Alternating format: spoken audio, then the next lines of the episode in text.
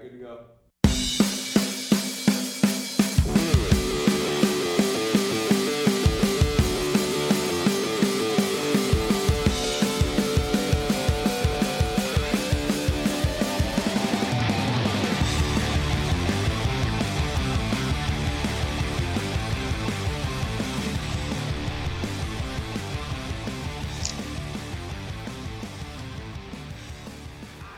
How's it going, everybody? Welcome to the Third Line Plug Sensecast. I am your host, Taylor Gibson. Joining me, as always, from the tropical metropolis of Calgary, Alberta, my co host, Tim Jency. Tim, how excited are you that the Eagles won their first Super Bowl, bud? honestly, it was just a fantastic game to watch. I'm gonna sound a little weird that honestly I was hoping for the Patriots to make history, but eh, there's always next year. But it's super cool that Philly's got their first Super Bowl. And Oh, I know, honestly, it's so good. hell of a game to watch. I know, I'm not an Eagles fan, nor am I a Patriots fan, but I decided to take the lesser of the two evils. So I'm happy that Philadelphia won. hmm Although I think that the Patriots hate has been a little excessive. No, it's not. Let's let's not kid ourselves. So let's get right into it. Now we got to give a couple of shout outs. In my life, I've got a couple of Eagle fans, so we got to give some shout outs to Tim. Okay. So in no particular order, we got to give a shout out to Dave, formerly Maple Syrup Shots, Ridge, who I have on Twitter, my buddy Trey, and Quinn Hedges, who used to do the music for Maple Syrup Shots. Congratulations, guys, on winning your first Super Bowl. Now you know who I felt four years ago when my team won their first Super Bowl. Nice. Now, Tim, I'm about to do something here on the show that I never thought I would ever have to do in my life. Uh huh. E A G L E S Eagles! Yeah, I never thought you would do that. I'm dying inside right now. You should be. Yeah. I wonder I if all the Eagle fans who are 12th man. writing, I wonder if they're dying inside a little bit today. Hard to say. Although there was some pretty good rioting in Philly last night. Honestly, yeah, I was just watching some of like I'm sure the people in Vancouver are looking at that going, you call that a riot? Come on, boys, let's take him to school. Oh, they stole a police horse. Wait, how do you steal a police horse, Tim? I don't even know how they managed, but they did. Honestly, I think that should just be an whole episode all into its own. How did somebody steal a police horse? Fucked if I know. Christ, we might even be another featured podcast if that's the case. Yeah, it'd be like uh, the hunt for Richard Simmons, except for stolen police horses. Hey, I would listen to it. Yeah. Did you listen to the searching for uh, Richard Simmons? I didn't, but I remember you telling me about that last summer, and I was like, man, I should really check that out. And then you and I joked about we should like, we should do our own version in search of Alexander Daigle. Mm-hmm. But we found him. That's true. He was at the alumni game. Yeah, you saw it. The bod's got some wheels, man. I can see why they drafted him first. Mm-hmm. Hey, if Magnus Paajarvi can make the team, maybe Daigle can. Yes, he could. So one more thing we got to talk about here on the intro. I was awoken this morning with about five or six notifications on my phone. Now, generally, when there's five to six notifications on my phone, one of two things has happened. Either somebody has died in the family, or the Ottawa Senators made some headway or news or whatever, and our bud Adam tweeted me, like, oh man, you gotta check this out. Yep. So, you know that generally for every episode, I get you to hashtag Potter and Family when you Yep. quote tweet the episode. So they have a thing called hashtag Potter and Shuffle where a whole bunch of podcasts they throw their name into a pile and Potter and Family picks one and they feature them for the day. Oh, Would you like to take a guess who got chosen for today, Tim? uh, gonna guess us. You be right. Hit the music, sir. But they picked a hell of an episode to feature, though. Oh my god, that was so awesome. I looked at that and was like, holy shit, they actually picked us. yeah, Like, I was legitimately humbled. I was like, wow, this is such a cool thing for us. oh, that's definitely true. Although it's funny. It's just like it's the episode where I think we talked the least about the Senators. It's But true. maybe that's a good it's thing. so true. Maybe it was my. Maybe it was me channeling my inner Vince McMahon. Maybe that was what got it chosen. Or Tim's time on the TTC. Yeah, maybe it was that. I, I don't know. So Tim, we are going to talk about last week's episode, but before we do that, I was going to ask you how your week was been, but let's be honest. How was your Super Bowl Sunday, bud? It was pretty good. Um, yeah, I wasn't really rooting for either team. I guess my buddy had some money on the Patriots, but uh, that's about it. But uh, oh, we had great Super Bowl snacks around here. I saw the photo. Now, do you care to share with the audience what your wife Chelsea made for the Super Bowl party? Uh, we had chili pulled pork nachos. That's a solid choice, man. Yeah, and then uh, we also had some ap- some apple cinnamon popcorn as uh, a later snack for the fourth quarter. Okay, I'm not gonna lie, that actually sounds pretty good. Yeah, I guess the only th- thing we re- it was actually a lucky coincidence because we usually we usually don't buy old old Dutch brand uh, anything, but we got their tortilla chips and uh, we tested out before going in. Chelsea's like, "Oh Jesus, these are hella salty." That's Like- true. That is true. Actually, Old Dutch chips are quite salty, aren't they? hmm But uh, it worked out because like the we went with a sweet pulled like the pulled pork was a sweet pulled pork and it was uh I don't salt my chilies heavily, Right. so the saltiness re- actually supported both flavors quite well. Oh, that's awesome, man. I do have to commend Chelsea for doing nachos instead of fries because let's be honest, Tim, if you've ever ordered like chili cheese fries, you know after a while the fries get soggy and you don't want to eat that. Oh, But- for sure. But with nachos though, because the chips have the density to them that really holds all the moisture and they last much longer than fries Mhm. usually would. Al- Although there was a pub that I used to go to in Ottawa before it closed down called the Celtic Cross. Uh, that was ri- right near where your uh, hotel was. Oh, right on Elgin or Mc- McLaren? Well, it was on uh, Somerset. Oh, okay. Yeah, it was on Somerset between Elgin and Bank uh, in Oh, the okay. village. Yeah, I think there's a pub there now. It's like, Union. Is it Union? Union has been there forever. Okay. Um. Yeah, because when I was there, I noticed a couple of Catholic bars that had like the crosses and crap like Mhm. that. So I'm like, oh, that's kind of cool. And I kept walking. Yeah. Although Uh, I did made see, really good butter chicken fries. actually, you know what, Tim? I did see El Caminos, and I'm still kicking myself. I didn't go there. Uh, El Camino in the market or El Camino uh, further down Elgin? Further down Elgin. It was actually funny story. Uh, when I was last in Ottawa for work, uh, a bunch of us were going to meet up afterwards at El Camino. Yeah. Uh, I thought I had specif- I'd specified the market, but my two of my friends had at two of my work colleagues had ended up at the El Camino down in Elgin. that's funny. The one in the market was good. It wasn't wasn't the best Mexican food I've ever had, but it was solid. Okay. But uh, you could definitely tell what their stronger items were and what their weaker items were. Okay. Have you ever tried delicados here on the island? Delicados is that Victoria? Yeah, there's one in Victoria and there's one in Nanaimo, I believe. I might have. Actually, their Mexican food's actually quite solid too. Yeah, there's like a La Taqueria in uh, Victoria and Langford now that's quite good, and then Gina's it, I guess, is what fairly well known. Never been to Gina's. It's in Nanaimo. Hmm. No, I've never yeah, we there. used to go there all the time uh, with my family Oh, because crazy. we've got an aunt and uncle that lives up in uh, Nanaimo as well. Oh, okay. What part of Nanaimo? Uh, they live on the north side, Oh, okay. so like by uh, Hammond Bay. Right. Yeah. Okay. I'm not. I don't want to say I'm super familiar with Nanaimo, but I sort of have an idea where that is. Yeah, so it's like uh, east of Rutherford Mall. Oh, okay. Okay. Yeah. Yeah. Okay. Now I know where it is.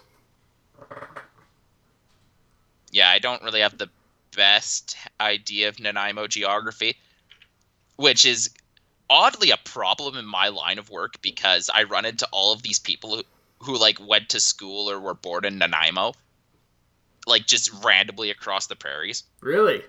Yeah, I Well, I guess why. I guess a lot of them work, are either working for big companies or working on their rigs nowadays. Well, it's a lot of. Well, rig rig hiring's gone down quite a bit. It's coming Yeah. back a bit, but Yeah, okay. I, I do. I guess with the the oil prices, right? That yeah, but you have to remember that I'm talking mostly with like realtors, home builders, and uh, city governments. oh, okay. and like the Nanaimo folks are mostly in like the small town city governments. Like uh, there's like a woman about my age uh, working for City of Grande Prairie, uh, another person working for uh, Fort McMurray. Sorry, uh, Wood Bubble, the regional municipality of Wood Buffalo. I think I met another Nanaimo person while I was working, doing some work up in uh, the Northwest Territories. Crazy. Yeah, spread your wings and you will fly, I guess. Yeah, that's definitely a motto to live by, bud. Yeah. Well, I've taken taken it to heart. I, I can definitely tell, Tim. So I'm not going to go into too much detail about my week, but uh, it was. I think I mentioned this last week. We had Spirit Week at school. So the last few days we've had a couple of basketball tournaments that I had to set up and refresh and all that shit over at the Sportsplex. So the one story I'm going to tell was that I what day was it? Was it Thursday or Friday? I can't remember. It was one of those days, and so I had to take the van with the um, sandwiches and juice and crap over there to refresh it. And so I couldn't find any of the carts, so I got this big fucking gray cart that we had in the janitor's room. I call it a tank because it's absolutely huge.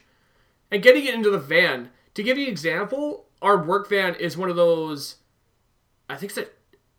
No, I guess at the Astros, are they Ford or Chevys? The Astro vans. Uh, sh- Are they Chevys? I- Any, anyway, I whatever they remember what are. truck it is. Yeah. Yeah, so trying to get the cart in there, it's so tall it barely fits into the back of the van. Jesus Christ. Yeah, so and I put I had all the crap in there. Now I was smart. I put the juice on the bottom so it wouldn't fall over. And so I'm coming up the little road where we are, and I'm taking a right to go towards the sportsplex, and it goes from uphill to downhill, and I can see in the rearview mirror it the cart is sliding. So I reach back and grab it. As soon as I grabbed it, the juice tipped over and went all over the carpet in the van. Oh, jeez. And oh fuck, I was so mad. I was just like, fuck, I put so much effort and time into this, and now it's all over the floor, and I gotta clean this shit up, and I was oh, so mad. Yeah. Fuck. And then, then, of course, coming back, I have the cart sideways so it doesn't move, and I take a right, and it nearly takes out the side window because it slid back. Mm-hmm. Fuck, I, I just took it out of the van, I put it in, I said, you know what, take this fucking thing away from me. I'm sick of using this goddamn cart. Somebody bring me a small cart now. And, yeah. Yeah. Sh- yeah. Like, why the fuck would they even give you that sort of cart? Honestly, it was the only cart we had. All the other carts were in use. Huh. Yeah. Although I will tell one more story, and I had to work last night. I didn't get a chance to watch the Super Bowl, so I was at work and I see a kid. I'm not sure what country he comes from. He might be from Canada, for all I know. He was wearing a Montreal Canadiens jersey. Oh no. Yeah, so I just looked at him and went, "So, uh, what kind of bet did you lose to have to wear that jersey, bud?" And he goes, "Uh, yeah, like I haven't heard that one before." And he goes, "Yeah, you know, just, just wearing a jersey of a good team." And I started laughing. I'm like, "Oh, sorry, you were serious?" And I'm just like, "Really? Montreal's not a good team." like, did you not see all the trades that Montreal has made to ruin that team? And he's like, well, what team do you cheer for? I said, I cheer for the Senators. Sure, our GM might uh, trade everybody away, but they wait until ownership pisses them off until they leave. oh, that kid. I know. Jeez. Yeah. So He deserved it. he really did, even though it was a Mike Cammalleri jersey, and I like Mike Cammalleri, so Yeah, but still. I don't regret it. No. No. So let's go into last week's episode, Tim. Did you get a chance to listen to it at all? Yeah, we really didn't talk about hockey. No, we really didn't. It, I think from just a non-hockey episode that it really was, I was oh god, it was so funny. I was just like, I'm listening to it and I'm thinking, why did Tim let me do this stuff? Like the XFL promo. Oh, the I- XFL promo is great. That was awesome. I wrote that up in like 10 minutes after watching Vince McMahon do it for like five, six times, trying to get his speech pattern down. Well, then again, we did the Whatchamadibbers promo the episode before it. Uh, why am I blanking on Ric Flair? Ric Flair. Oh, um, yeah, the promo that I made you do. Yeah, I think that was episode 16. I think, yeah. yeah, season one, episode 16. You know, because I'm always about fun. Yes, you are, Tim. Uh, but I guess the other thing is like, how did we let me spend like twelve, like twelve or fifteen minutes talking about riding on the goddamn TTC? Because honestly, we didn't have enough hockey talk to really do a full episode on it, man. Really, we should have just recorded all of that talk about Simpson shit posting. Oh my god, that was so amazing. The ideas that we had, and we spent like, what, 45 minutes on that. Yeah, Why was that not the episode? That would have been much more entertaining to listen to. that. Uh, do you want to talk about this hockey game? Uh, not really. No. Uh, well, but then again, Tim, in our defense, we both had busy weeks. We didn't really have a chance to watch any of the games. and that St. Louis game was just boring. Uh, sorry, one thing I didn't mention when I was giving the shout outs, we got to give a shout out to at Melnick Out Dewey. Now, I was talking to, listen, now, he listen here, man.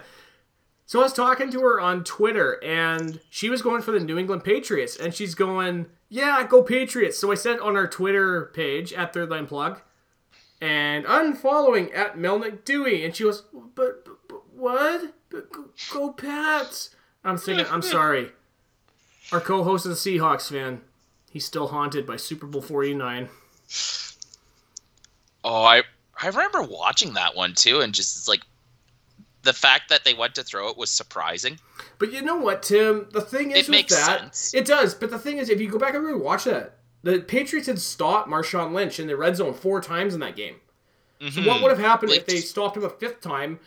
They would have said, well, "Why didn't Russell Wilson throw it?" Oh, for sure. So I don't blame like- Russell Wilson for that, man. Like, he was doing what he felt was necessary to win. Yeah, and like the other thing is sometimes you have to go for the unorthodox play because everyone was expecting a pass to Marshawn Lynch. Yeah, absolutely, and that's yeah. what we did all. Or we. That's what the Seahawks did all season. They gave it to Marshawn Lynch, and he scored numbers touchdowns. Mm-hmm. I miss Marshawn Lynch. I do too. Well, He's Tim, just here not to get sued. I'm just here so I don't get fined. But you know what won't get us fined, Tim? Segueing into this little segment I like to call Top of the Hour.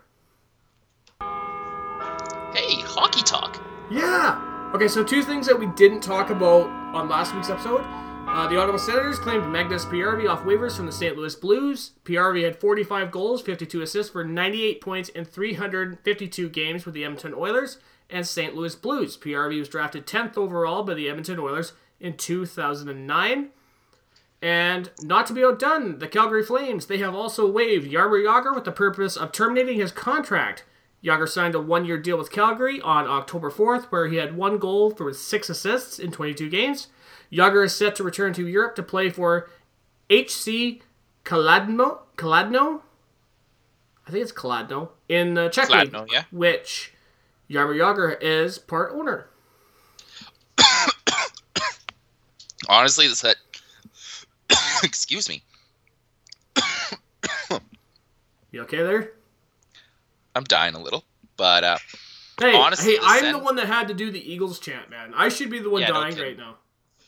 But uh, honestly, the Sens should have picked up uh, should have picked up Jagr and left Paajarvi in the Blues organization. Although to be perfectly honest, in the couple of games we have to talk about tonight, Paajarvi wasn't completely invisible out there. He seemed like he was doing okay at best. I mean, he's a better pickup than Gabriel Dumont has turned out to be for us. Well, that's not hard. No, I mean that's not saying much, but still. He's a big body with some speed. He's sort of like sort of like a Jakob Silfverberg in a way. Mm-hmm. Except not as good. God, I For miss sure. Jakob Silfverberg. So Tim, I never thought that we'd have another episode where we have to talk about a death. Now this one sort of came right out of left field because Robert La- Robert Larsson, father of Edmonton Oiler defenseman Adam Larsson, passed away at age 50 while visiting his son in Edmonton. Robert, although was drafted 112th overall by the Los Angeles Kings in 1988, spent 10 seasons playing with Philadelphia AIK between 1985 and 1996. Now, at the time of this, there was no official ruling for his death. And the one thing that I gotta give the Oilers credit for is that they asked the reporters to not mention it when they did their pregame scrums that they do. Mm-hmm. Well, I think that's like the absolute bare minimum that they could do. Although, I don't know. I guess I just have this such a low opinion of the Edmonton media that I wouldn't be surprised they'd ask it and then bitch about it when he wouldn't talk. Yeah, but you know what? You gotta give them credit that they didn't ask, right? Yeah, I don't know. It's just like I don't know. I just really have a low opinion of like Mark Spector and Jim Matheson's of the world. Right. And Ryan Rashaw blowing up at Al Montoya was pretty f- stupid too. Yeah, yeah, that was that was pretty dumb. Well, Tim, Yeah, speaking like- of people, sorry, Tim. Speaking of people who a lot of fans don't have a high opinion of, Eugene Melnyk's in the news this week. Oh boy. Sens owner Eugene Melnyk did an interview with the Canadian press where he stated that despite his earlier comments made regarding possibility regarding the possibility of relocating the Ottawa Senators, he has no plans to relocate the team and remains committed to winning a Stanley Cup. This interview came days after the LeBreton Flats redevelopment got approved. Okay, well, first of all, there's three things that I want to point out. Number one, he did this interview in Toronto. Number two, like I mentioned, this came days after the Lebret- LeBreton Flats redevelopment plan got approved. And three, well, look at him trying to be nice to the fans now after the fans wanted him courted and hung at high noon on Parliament Hill. Yeah, you have to wonder like who the hell his PR guy is. Well, wait, sorry, no, never mind. He can't afford one. But uh yeah, like a lot of this is just ill-advised and it came from it came from him just uh opening his mouth when he really didn't have to back in the Alumni game. The alumni game and it was so bad that even Gary Bettman had to come and defuse the fire. Honestly, yeah, I think the reason why he's doing this is because it must have been somebody either from the NHL or the Rendezvous group telling Melnyk. It says, "Okay, we got this approved. You need to, A, you need to shut the hell up, and you need to stop running your fucking mouth because we have this development that you have no choice. This thing is getting built, whether you like it or not." Yeah, and if you can't afford it, sell. Yeah. I'm, I'm just saying. Jeff Hunt, he's in Ottawa. He fucking owns every other team in that city. Or even Demaray. Tamaray. Uh, Andrew Demaray owns a bunch of shit in Ottawa as well. Daniel There's- Alfredsson by the team. Yeah. And there's, uh, Help us, Alfie. I think there's two buildings named after him on the U Ottawa campus. Oh, yeah?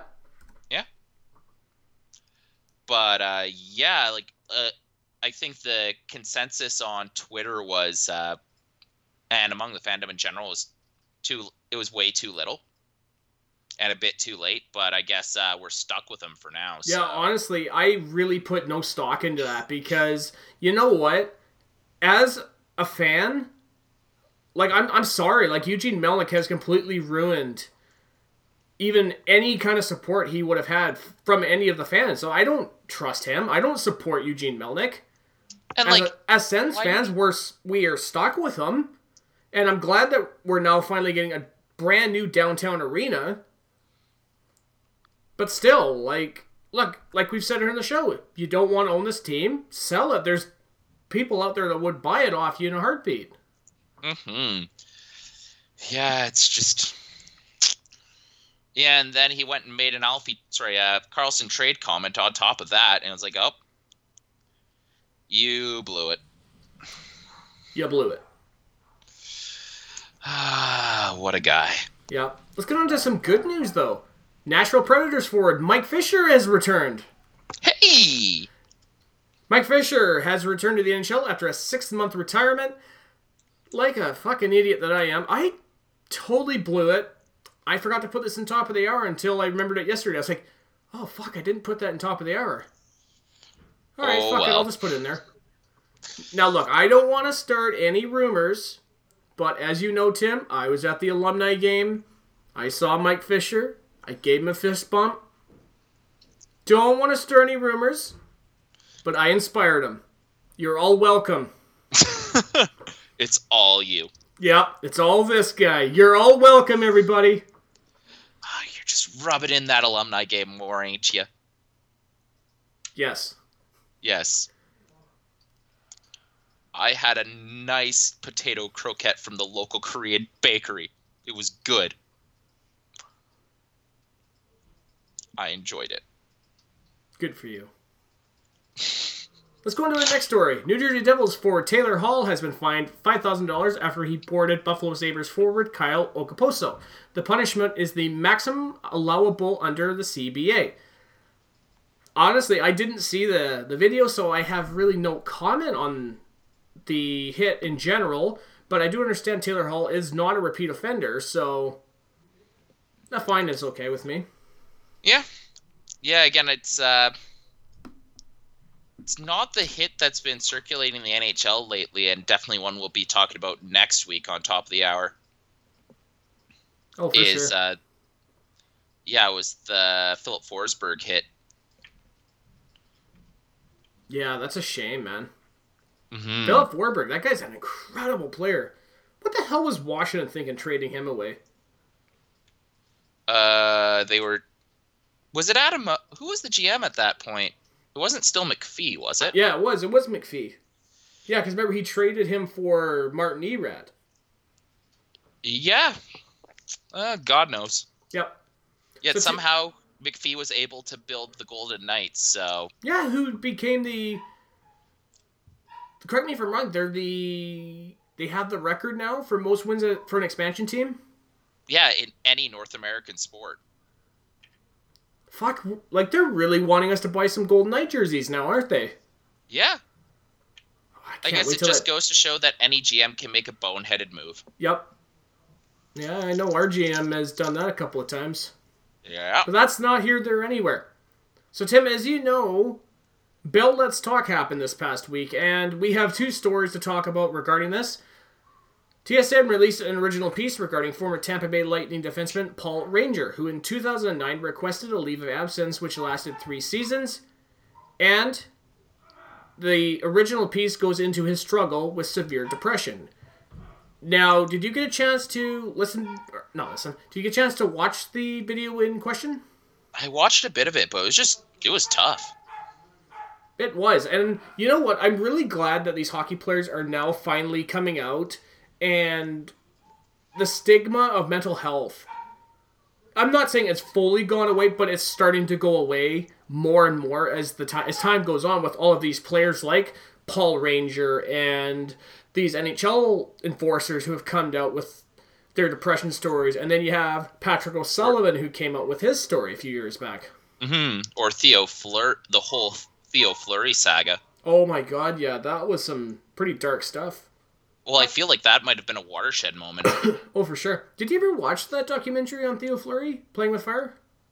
no, but I've seen snippets of it, and just describing like the type of abuse that uh, Theo Fleury was subject to was it's pretty brutal. Honestly, definitely give it a, get definitely check it out because it is worthwhile watching.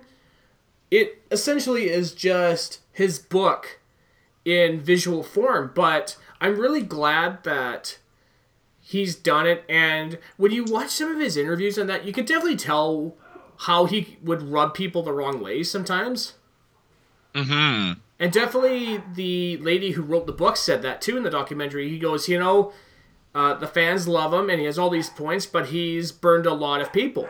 And that's why he's not in the Hockey Hall of Fame today. Yeah, do you think that's the only reason? Well, I guess he was like a high performing player, brought Cal brought Stanley Cups back home, which is usually a criterion for a Hall of Fame career, but yeah, you have to wonder if there's a bit of shit. Like, not only is uh, Theo Fleury rubbing people the wrong way, one of the reasons, but it's the NHL is afraid to have a player who was sexually abused just because he, by playing, was put in a place to be sexually abused by playing minor hockey is a point of shame they don't want to acknowledge. Yeah, well, the same with Sheldon Kennedy, right? When he first came out in the 1990s about it with the same coach. Hmm. Well, it's just they don't want to talk. No, they don't. So we have one more story to talk about here on top of the hour, and I mentioned it. Uh, Patrick Sullivan, Patrick O'Sullivan, he quote tweeted a tweet from his former employer, the Edmonton Oilers. The tweet was regarding Bell Let's Talk. His quote tweet read, "I hope you guys are different now than when I asked for help and never got it. Tweets are easy. How's that for some truth? Hashtag Bell Let's Talk. My DMs are open and I'll help anyone I can find the help." I eventually found. Now, ain't that the that's the thing, and I guess that's one of my big criticisms of Bell Let's Talk Day is like, yeah, talks cheap. In the immortal words of Samuel Jackson, talks cheap, motherfucker. That's a good quote. I like that. Yeah, but it's, and the thing is, these NHL teams are not known for being good for mental health, and uh, if you ever like Patrick O'Sullivan's book is like if you thought like even the Paul Ranger stuff was tough, Patrick O'Sullivan's book is brutal. Oh, I know. And you were telling me about that. Some of the stories in that book were so graphic that you just had to put it down. Yeah, like uh, talking about like his dad beating the crap out of him or not feeding him because he didn't do well enough in a minor hockey game. Yeah, that's fucking brutal, man. Yeah. So Tim, like, let's talk a little bit about the bill. Let's talk because the one thing that I feel that we pride ourselves here on the show is that I feel we're very candid here on Third Line Plug Sensecast with some of the stories we tell and just our uh, feelings and our opinions on things. Uh, if you don't mind me just giving me a few minutes here because there's something that has been I never really talked about. I never really talked it with you, nor have I talked to here on the show.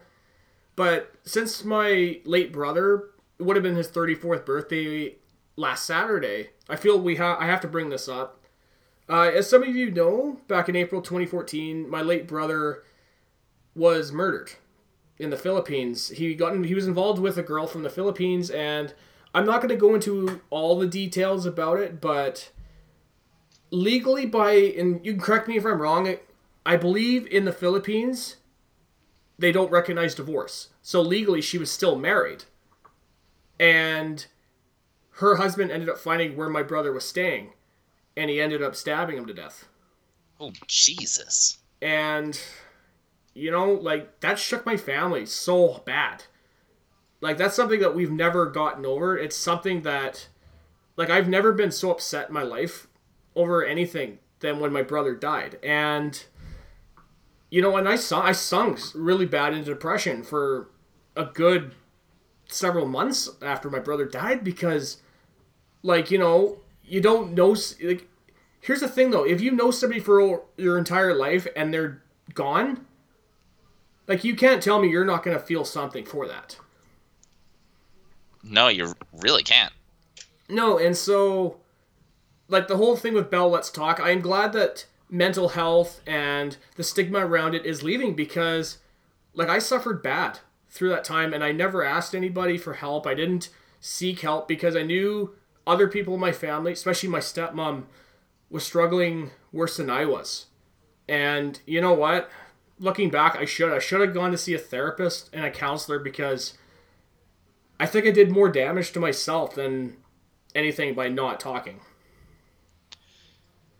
Yeah, and uh, well, that's just so like that's a super common thing, Yeah. especially when someone perceives someone else to be hurting worse. And uh, honestly, if you feel like the time's still scarring, even t- checking in with a therapist now is not a bad idea. No. Like that's the big thing is like, well, the hardest thing is you, like a lot of people just don't even recognize they need help in the first place. Mm-hmm. Yeah, it like the hard like the hardest thing is just recognizing it and then going. Oh, for sure. Well, Tim, that wraps up top of the hour for this week. Now we're gonna head. Yeah. Now before we head into the games, uh, we're just gonna take a really quick break here so I can regain my thoughts, and we will return to talk about the games. Coming right back. Hey, this is Adam from Welland, Ontario, Canada, and you're listening to the Third Line Plug Sensecast. Okay, guys, we are back here on the Third Line Plug Sensecast. So, Tim, do you know what time it is? Oh, I think I know what time it is. It's time to start talking about some games. We've got three games on the schedule. We got the Sens versus the Hurricanes, Sens versus the Anaheim Ducks, and the Senators versus the Philadelphia Flyers. But before we do that, Tim, let's hit the music. Time to play the game.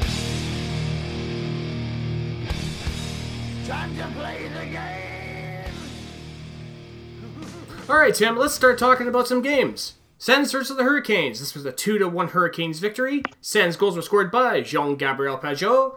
Hurricanes goals were scored by Sebastian Aho and Victor Rask. Shots were 39 30 for the Carolina Hurricanes. Carolina got off to a fast start that continued throughout the first period and it varied throughout the game. Ottawa was basically car- chasing the puck carrier for the first six to seven minutes of the game, but they eventually got it going and actually played a half decent game for most of the game anyway. Uh, the one big note coming out of this game Thomas Chabot and Colin White both celebrating their 21st birthday during this game. Thomas Chabot, I actually felt played a pretty decent game, all things considered. One thing I gotta mention though why the fuck didn't these guys fly to Vegas after the game and get ripped up for two days and play guilty? Yeah, like they're in one. They might as well go for it. Exactly. You know, you could have been going to Vegas. Maybe, you know, maybe Drake takes you clubbing. Maybe you hang out with Tim.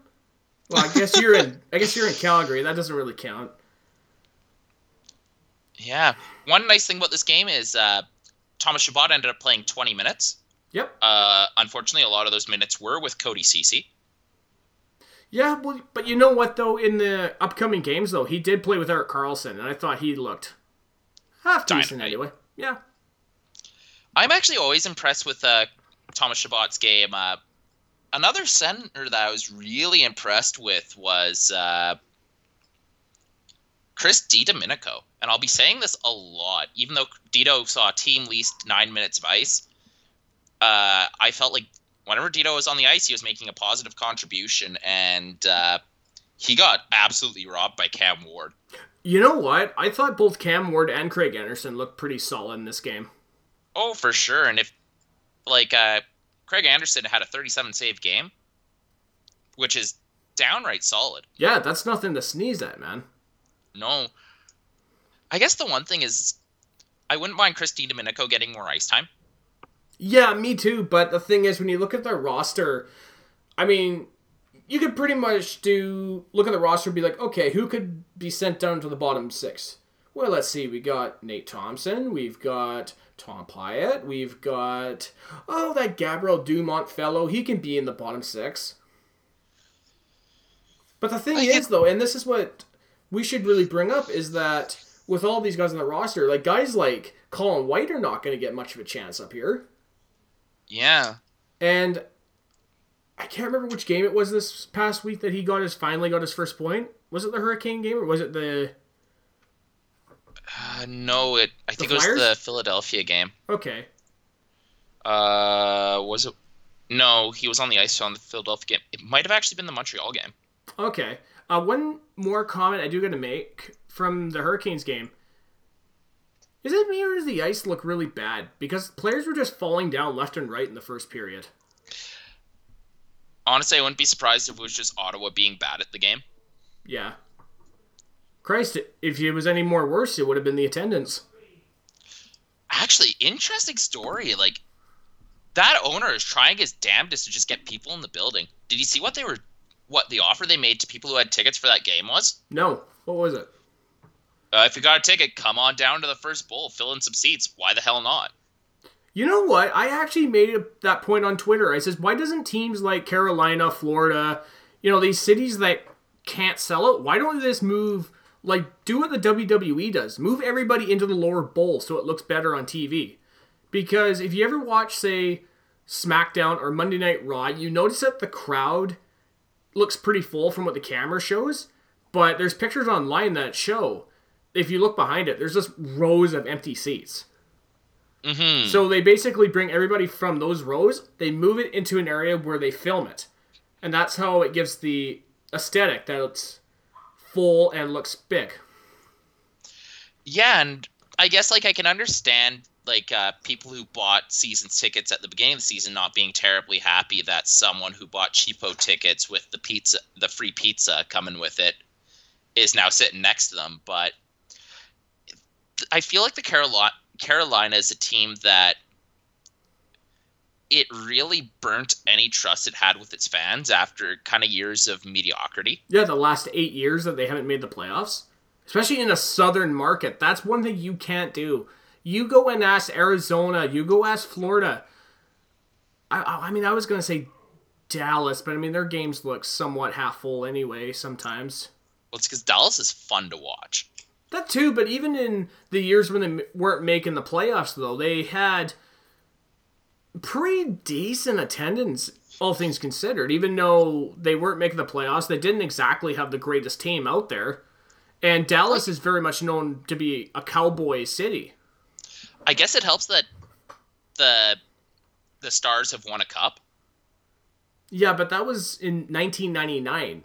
So sure, it was '99, but at the same time, that makes the team seem more real. yeah, but you know what? The Carolina Hurricanes won one in 2006, and look at their attendance now. Yeah, I guess that's fair. Yeah. So do you have any more notes on the game, or sh- should we go on to the next game? Um, Oh, uh, it's in. One thing I actually liked is uh, I think Bor I I like Borowiecki's game. Like he made a weird mistake and or was it a fight or something? I can't quite remember, but uh, he ended up like something wasn't going Boro's way, and then Andy came up and gave him a hug. I think I remember that. It wasn't a fight for sure, but yeah, I do recall that there was a play that Anderson did that for. Yeah, and like generally speaking, though, I've been really happy with Borowiecki's how Borowiecki's game has evolved over the last year.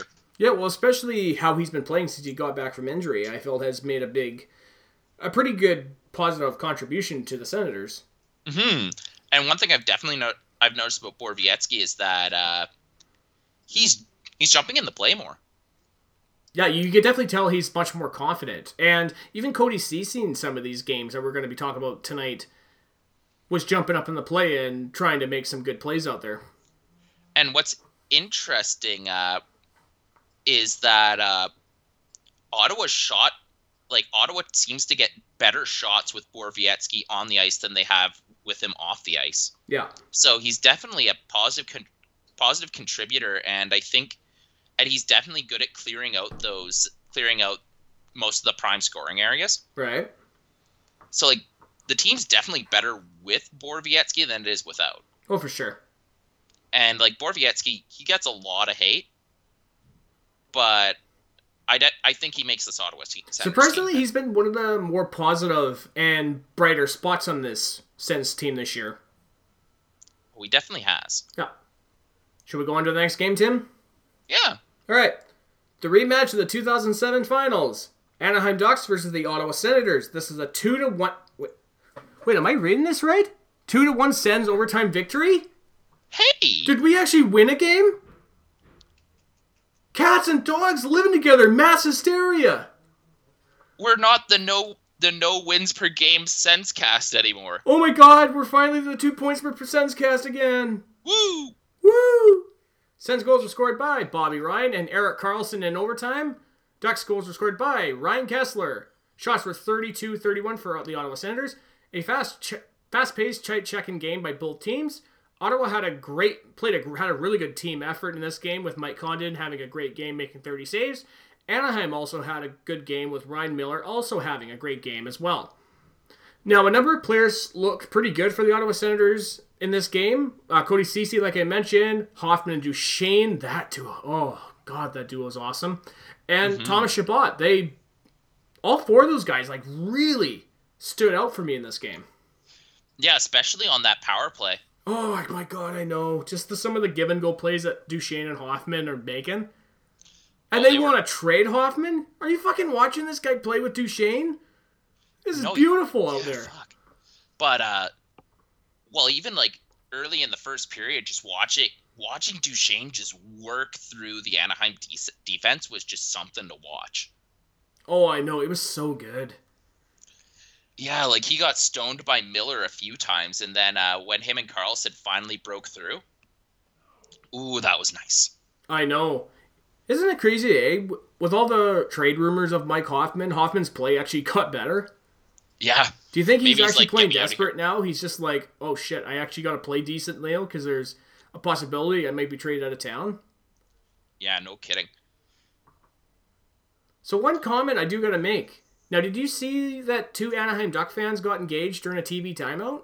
Oh, with the guy wearing the Selanne jersey. Yeah, actually, I gotta admit, I don't care what anybody says about those jerseys. I love those old Duck jerseys. Yeah, they're so '90s. Yeah, it's so weird. It's like I don't know who decided that eggplant and teal would go together. Like it's such a weird combination, and yet it works somehow. Especially with that stupid duck logo. I don't, I don't know. There's something so cool about it. Like I got a Paul Kariya one in my closet right now. Nice. Yeah, I'd wear the hell out of one of those. Oh yeah. Actually, what do you think of the old San Jose Sharks jerseys? I think those are pretty cool too. Teal and Like the old teal ones. yeah, like the old teal, black and silver. I don't know who decided that would ever work, but it did. The '90s were a weird time, dude.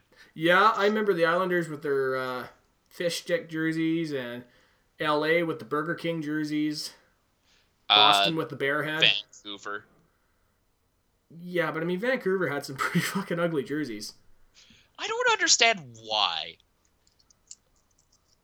Like, I guess things worked out when they had the Orca logo. That's not too bad. Actually, a lot of people don't really like that logo, and I was like, I, there's nothing wrong with that logo. It's a lot better than some, uh, the other Vancouver logos that have uh, occurred over the years, like Stick and Square.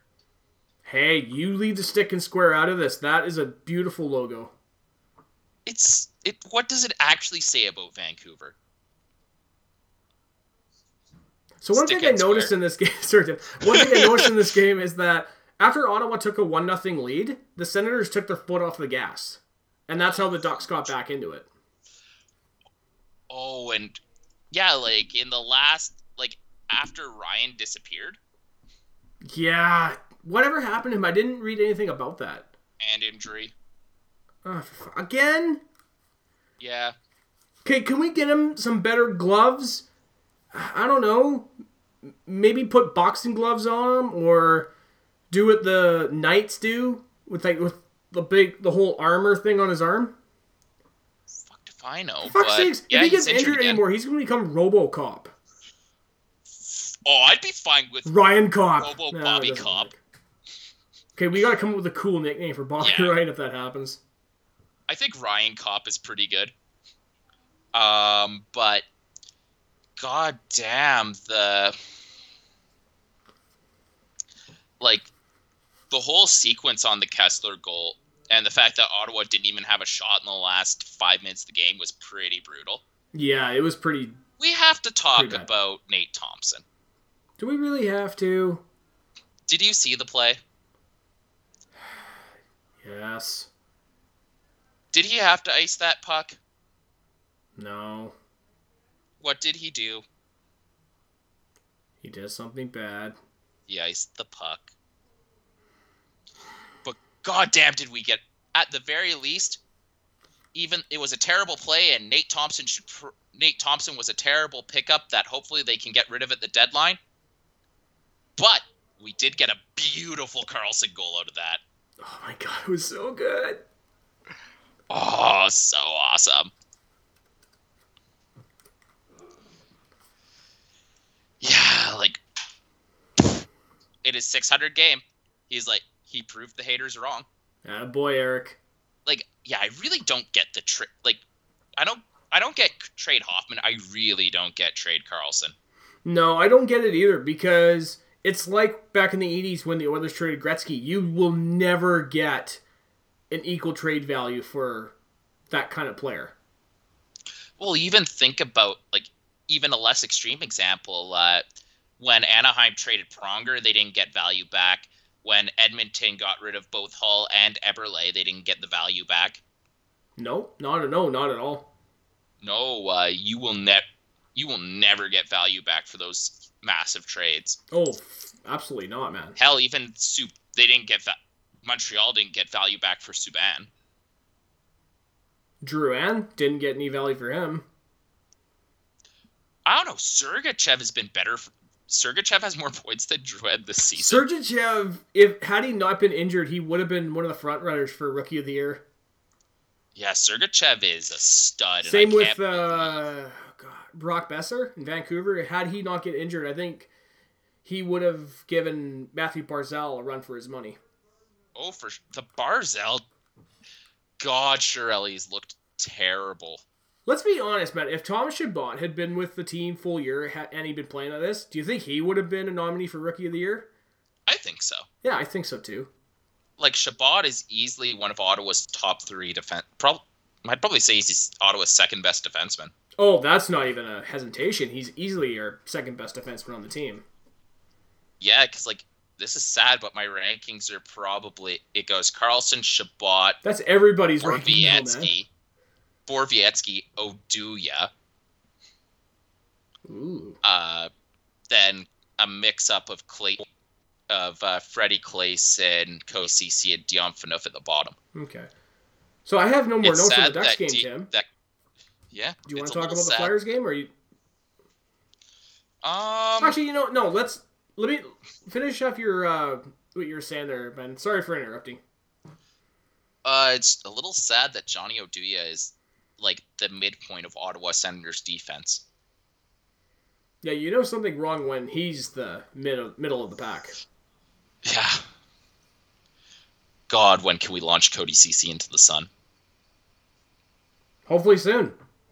Let's talk Yeah. about the third and final game: Sens versus Flares. This is a- another win for the Senators. Four to three Sens shootout victory. Sens goals were scored by Matt Duchene, Derick Brassard, Chris DiDomenico, and Mike Hoffman in the shootout. Oh, that move, let me tell you, buddy. Flyers goals were scored by Sean Couturier, Scott La- Lafnin, and second overall pick, Nolan Patrick. Shots were 36 29 for the Philadelphia Flyers. Matt Duchene got the Sens on the board first after a give and go play with Mike Hoffman. There you go, Hoffman and Duchene once again. Derick Brassard made it 2 0 Senators after he kept whacking at the puck before it went in.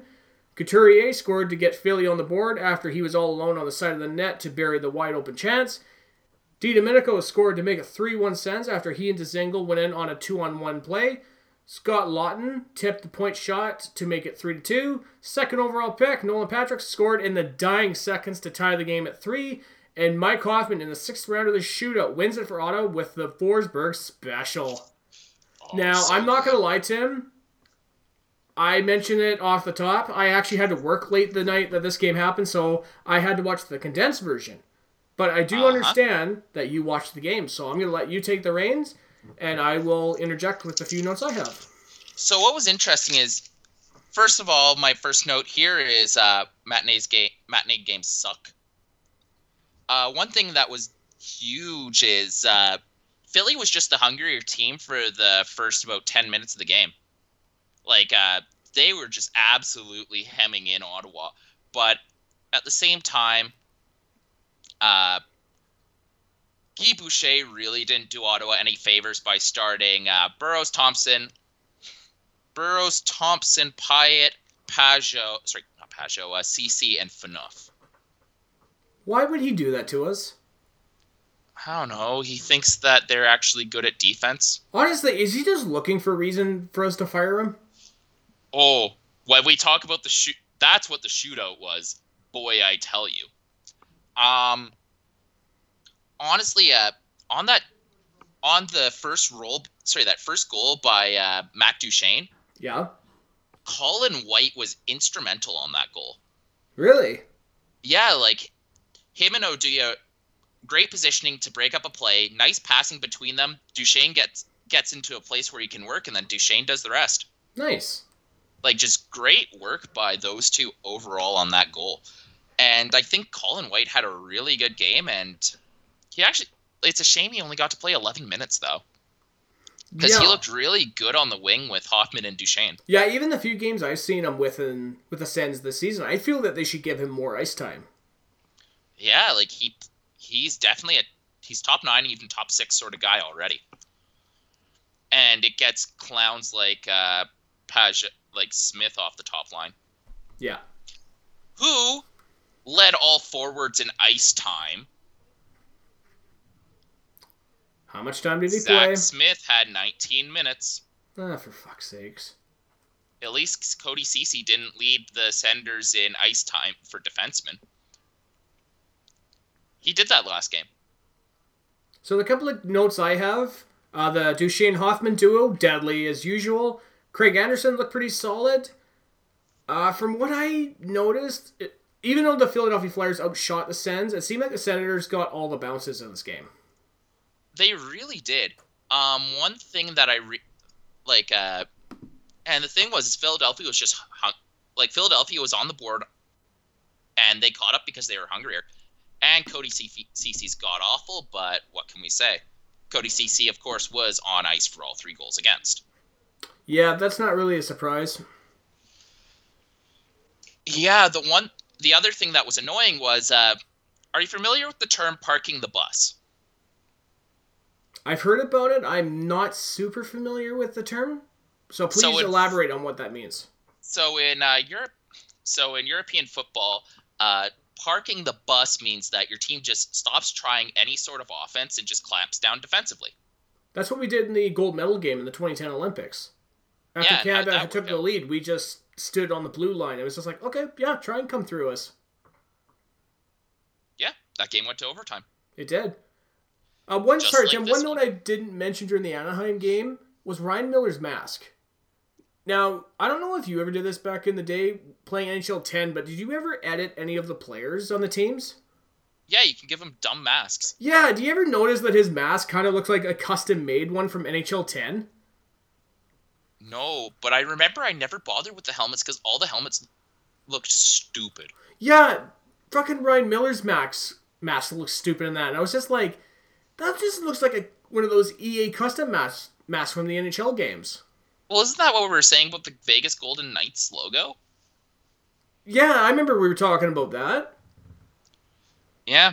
Um, I guess one other thing, an- another note is, uh, as much as I don't like the existence of the Oduya Karlsson pairing, Yeah. they actually played pretty well. Hmm, crazy. Yeah, they uh, total they whenever they're paired on the ice with uh, Gostisbehere and Provorov, they were getting the right end of that matchup, and uh, the goodest Brandon Manning was getting cut, was getting mauled as well. So it was good to see that. Um, yeah, but with the parking the bus, the Ottawa Senators, I think they managed. I don't think they managed very many shots in that third period. Let me get the exact number. I've lost the exact number. Let me just pull it up. Okay. I don't think they got more than three shots though. Okay. Yeah, it was. Uh, it was something. It was something. Crazy. Yeah, and uh, that ultimately led to the sen- the Nolan Patrick goal in the final minute. Okay. So Tim, do you have Let's any more notes or should we head into the close? Um, what second? How many shots? Yeah, they got they got three shots in the third period compared to Philadelphia's sixteen. Oh, for fuck's sakes. Yeah. Um, holy fuck, that shootout. I know, hey. I just watched So- the highlights and I was just like, Hoffman. I like him. I like the move. Holy shit, what a move! So, uh, here's the question, though. What number did Hoffman shoot at? Sixth round. Sixth round. Do you know who shot before him? I'm gonna say Pyatt. And No, don't tell me Dumont. Dumont wasn't playing. Who's the next Pat? Who's the next Boucher boy? Oh, not Tom Pyatt. Tom Pyatt shot before him. Oh, Uh, does he hate Paajarvi us? got a chance before him. D Domenico got a chance, but I don't. I actually don't have a problem with D Domenico. No, I like that. D Domenico goal was fantastic, though. Nice. Like absolutely fantastic. Like yeah, the work between him and uh, was just like they picked apart a bad defensive play and went to town. Excellent. But like, no, this shootout order is nuts. Like, Matt Duchene, then Erik Karlsson. Number three, Tom Pyatt. Ugh. Number four, Christy D. Number five, Derick Brassard. Number six, Mike Hoffman. So you take your leading winger and be like, ah, I'll leave him for sixth. Like, what is that? Like, what's funny is before the Hoffman shot, Craig Anderson blows a gasket. I didn't Like- see that. He just starts screaming at the bench. Really? Yeah, he's like he's like yelling at him, like, uh, like uh, the commentators thought he was like yelling, "Come on, guys, let's get going! I can't keep saving these all day." But part of me wants to say, "Coach, what the fuck are you doing? Put on a real shooter." That's what I would have said. Yeah, like, but uh, basically, and I think this is the correct opinion is, you have to wonder if uh, Guy Boucher realizes that he's out the door. Because from recent media comments, it's pretty clear that Erik Karlsson doesn't care for Guy Boucher's leadership. No, and he was like the first guy to buy into Boucher's system when he first came to Ottawa. Yeah. But uh Yeah, so you have to wonder if Guy Boucher is just trying to see how dumb of shit he can do before he gets fired. Yeah, well, guess what, man? A lot of the coaches have done that in the past. Yeah. Really have to wonder. Yep. But uh I don't know, it's a shame. I like Guy Boucher, but he can't adapt. For sure. And it's killed him every time he's coached in the NHL. All right, so should we head into the close, Tim, for another night? Sounds good. All right. First of all, guys, thank you so much for listening to the Third Line Plug Sensecast. I hope you enjoy it because believe me, Tim and I love recording them for you. You can find us on iTunes. Please listen, rate, and subscribe. We are on SoundCloud, soundcloud.com slash Third Line Plug Sensecast. Because our bot Dave made the mention, we are on Google Play Music. You can find us on Twitter at Third Line Plug is our Twitter handle. Tim is at M901 Honey Badger. I am at Great White Gipster, G R 8 W I T E Gipster. If you want to shoot us an email to talk about Bell Let's Talk, how Guy Boucher is an absolute idiot for making Hoffman shoot sixth, or you still can't believe Ottawa won two games this week. Shoot us an email, thirdlineplugSensecast at gmail.com. All right, Tim. I realized so, what we meant to talk about this week. For sure. All right, Tim's so theory of the Ottawa Senators. we will save that for next week, Tim. So, Damn it. the four games that we got to talk about. Last night's game versus the Montreal Canadiens. Tuesday's game versus the New Jersey Devils. Thursday's game versus Kyle Turris and the Nashville Predators. And Saturday, the fourth and final round between the Battle of Ontario, this time in Toronto. Oh no. Now, before More we close it out for another night, Tim, I just want to say uh, we got to give a shout out to our bud Adam for sending in the promo, which we have included here on the show tonight. Thanks, bud. Nice. Yeah. Until next week, Tim, I am your host, Taylor Gibson. Yeah, this has been Tim Gency. Go Sens, guys.